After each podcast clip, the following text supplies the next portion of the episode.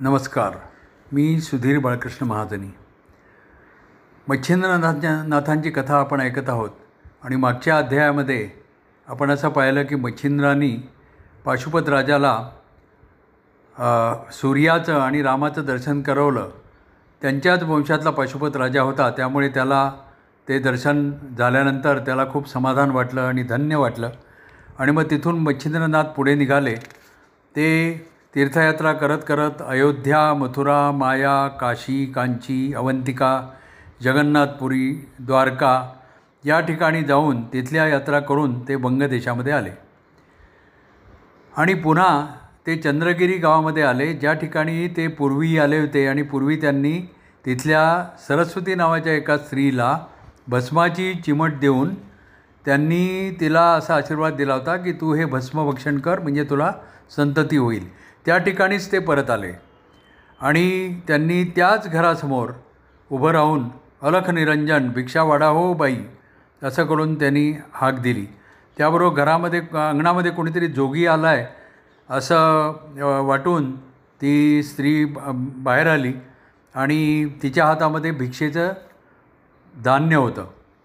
आणि ती मच्छिंद्रनाथाने तिला विचारलं की तुझं नाव काय? तुझ्या पतीचं नाव काय? वगैरे विचारलं. तिला स्वतः त्यांना स्वतःला स्मरण होतं की काय हिचं नाव काय आहे वगैरे. पण तिच्या तोंडून त्यांना ते कळलं तर बरं असं त्यांनी म्हणून पुन्हा तिला विचारलं. तेव्हा तिनं सांगितलं की मी सर्वोदय पाल या गौड ब्राह्मणाची पत्नी आहे माझं नाव सरस्वती वगैरे सांगितलं. मग त्यांनी तिला विचारलं की माई मुलगा कुठे आहे? त्याला बोलावं. तेव्हा ती म्हणाली की स्वामी महाराज माझ्या दुःखावर का उगाच जागण्यात येतात? मला पुत्र संतान नाही मला संतती नाही मी पुत्रसुख पुत्राचं मुख पाहिलंच नाही आहे अजून. तेव्हा ते नाथ म्हणाले की पुत्र नाही असं कसं म्हणतेस? खोटं बोलतीस की काय? मी बारा वर्षापूर्वी तुला भस्म मंत्रून दिलं होतं. भक्षण केलंच का ते? तेव्हा त्यांचा प्रश्न ऐकून त्या सरस्वती स्त्रीला एकदम पहिली जुनी आठवण झाली आणि तिला दरदळून घाम फुटला. तिचं अंग थरथर कापायला लागलं. तिला ते सगळं आठवलं की आपल्याला एका साधूनी कशी भस्माची पुडी दिली होती आणि आपल्याला खायला सांगितली होती. आपण शेजारच्या बा बायकांचं ऐकून आपण ती टाकून दिली बाहेर. ते सगळं तिला आठवलं. आणि ती थरथर कापायला लागली. आणि ती म्हणाली की मग मच्छिंद्रांच्या लक्षात आलं. मग ते म्हणाले की माई ते मी भस्म दिलं होतं. ती काही साधी राख नव्हती. ती संजीवनी होती. पुत्र नाही म्हणजे तू काही भक्षण केलं नसशील ते. हो ना. तर ब सरस्वती म्हणाली की मा स्वामी मला खरं क्षमा करा. मी तुमच्या पाया पडते. माझ्या हातून मोठा अपराध झाला आहे तुम्ही जे भस्म दिलं ते मी शेजारच्या बायकांच्या बोलण्याच्या आहारी जाऊन मी ते बाहेर केरामध्ये टाकून दिलं.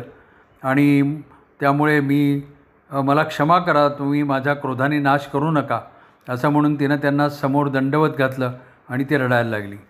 तेव्हा नाथांनी तिची ही अवस्था पाहिल्यानंतर त्यांना तिचा राग येण्यापेक्षा त्यांच्या त्या तिच्या स्वभावाचाच वीट आला की अरे तिनं काय हा प्रमाद केला मोठा? म्हणून मग तो म्हणाला की माई उठ आता जे झालं ते झालं. तुझ्यावर रागवून आता काय उपयोग नाही. तो आता तुला एवढं आठवतं का की ते भस्म तू कुठे टाकलंस? तेव्हा मग तिनं तिला जरा जीवात जीव आला की आता नाथ आपल्याला स्वा शाप देणार नाहीत. आणि आपण त्यांना आता भस्माची जागा दाखवू म्हणून तिनं ती घराबाहेर येऊन बाहेर आता दूरवर एक मोठा डि कचऱ्याचा ढीग होता. बारा वर्ष त्याच्यावर केर कचरा पडलेला होता. तो तिनं दाखवला आणि म्हणाले मी इथं शेण टाक इथं ते भस्म टाकलं होतं. मग मच्छींना तिकडे बघतच राहिला. त्याला ते श्रीकृष्णांनी पूर्वी सांगितलेलं आठवलं की गोरक्षनाथाचा जन्म एका केराच्या ढिगाऱ्यातून येणार आहे होणार आहे.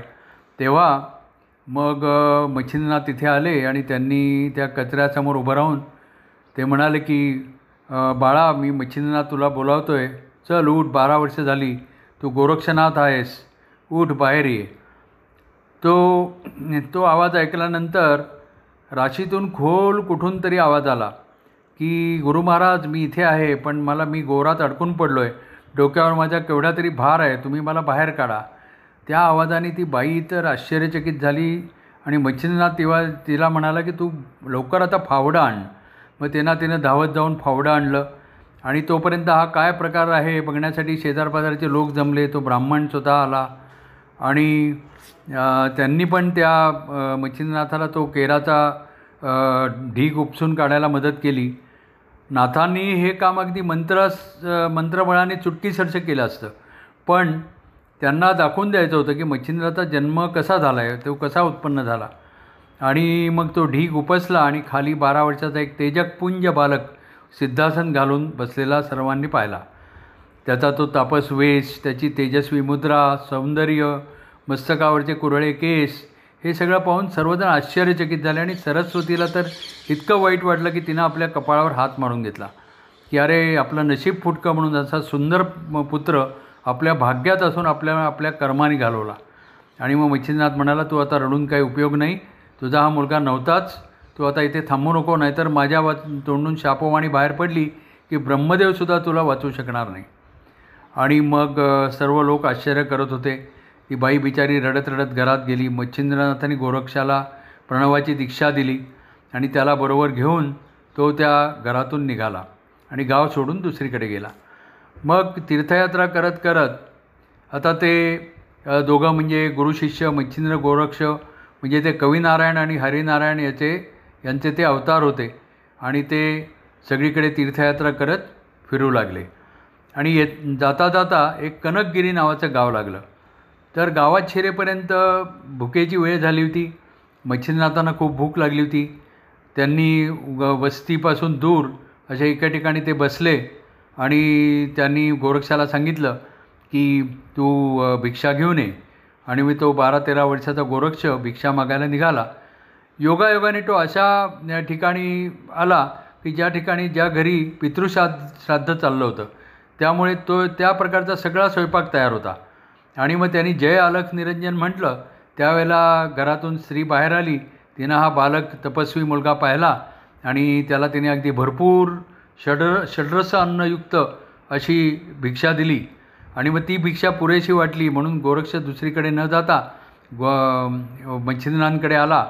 आणि मग दोघांनी ते अन्न अगदी त्या स्त्रीची स्तुती करत अन्नाच्या एक एक पदार्थाचं स्वाद घेत असं चवीनं ते दोघंजणं आनंदात जेवले. पण जेवण झाल्यानंतर सुद्धा मच्छिंद्रनाथ असे आज मच्छ गोरक्षाकडे बघत होते. तर गोरक्ष म्हणाला की मा महाराज स्वामी काय झालं गुरुवर? तुम्हाला तुम्ही माझ्याकडे बघताय तुम्हाला काय म्हणायचं आहे काय मनात आहे तुमच्या? ते मला सांगा. मग मच्छिंद्र म्हणाला की मला असं वाटतं की हे वडे इतके छान झाले होते. अजून असते तर बरे झाले असते. मग तो गोरक्ष म्हणाला एवढंच आहे ना मी अजून जाऊन घेऊन येतो तिथून. मग गोरक्ष निघाला परत त्यांनी जोळी घेतली आणि त्या घरासमोर आला. आणि त्यांनी परत अलख निरंजन म्हटलं ती बाई परत बाहेर आली. आणि तिनं तोच मुलगा पाहिल्यानंतर ती म्हणाली अरे मगाची तर तुला मी भिक्षा वाढली होती. नाही म्हणाला मला माझ्या गुरूंना अजून वडे हवेत. तेव्हा ती त्याच्यावर संतापली. नाव गुरुचं आणि पोट स्वतःचं? नाही मिळणार आता तुला जास्त भिक्षा नाही मिळणार. मग गोरक्ष बिचारा निराश झाला.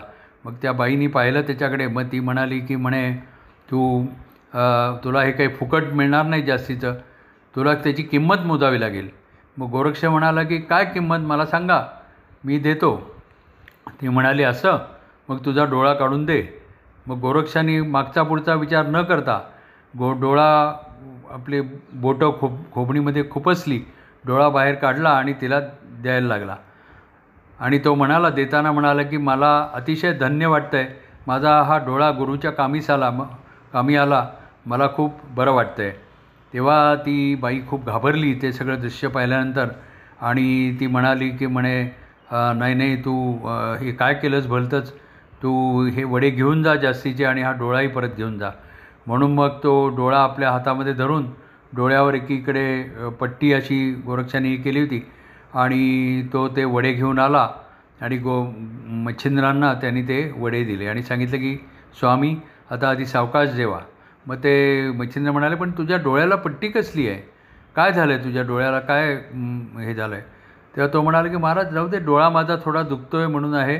तुम्ही सावकाश जेवा नंतर बघू आपण. पण मच्छिंद्र ऐकायला तयार नाहीत. ते म्हणाले की तू दाखव आधी तुझ्या डोळ्याला काय झालं आहे मग त्यांनी मच्छिंद्र बिचार गोरक्ष बिचारा काय करणार? त्यांनी सांगितलं की असं असं मला ते वडे त्या बाईंनी दिले पण ते म्हणाले की तुला तुझा डोळा द्यावा लागेल तर मी देईन. म्हणून मग मी माझा डोळा त्यांना काढून दिला.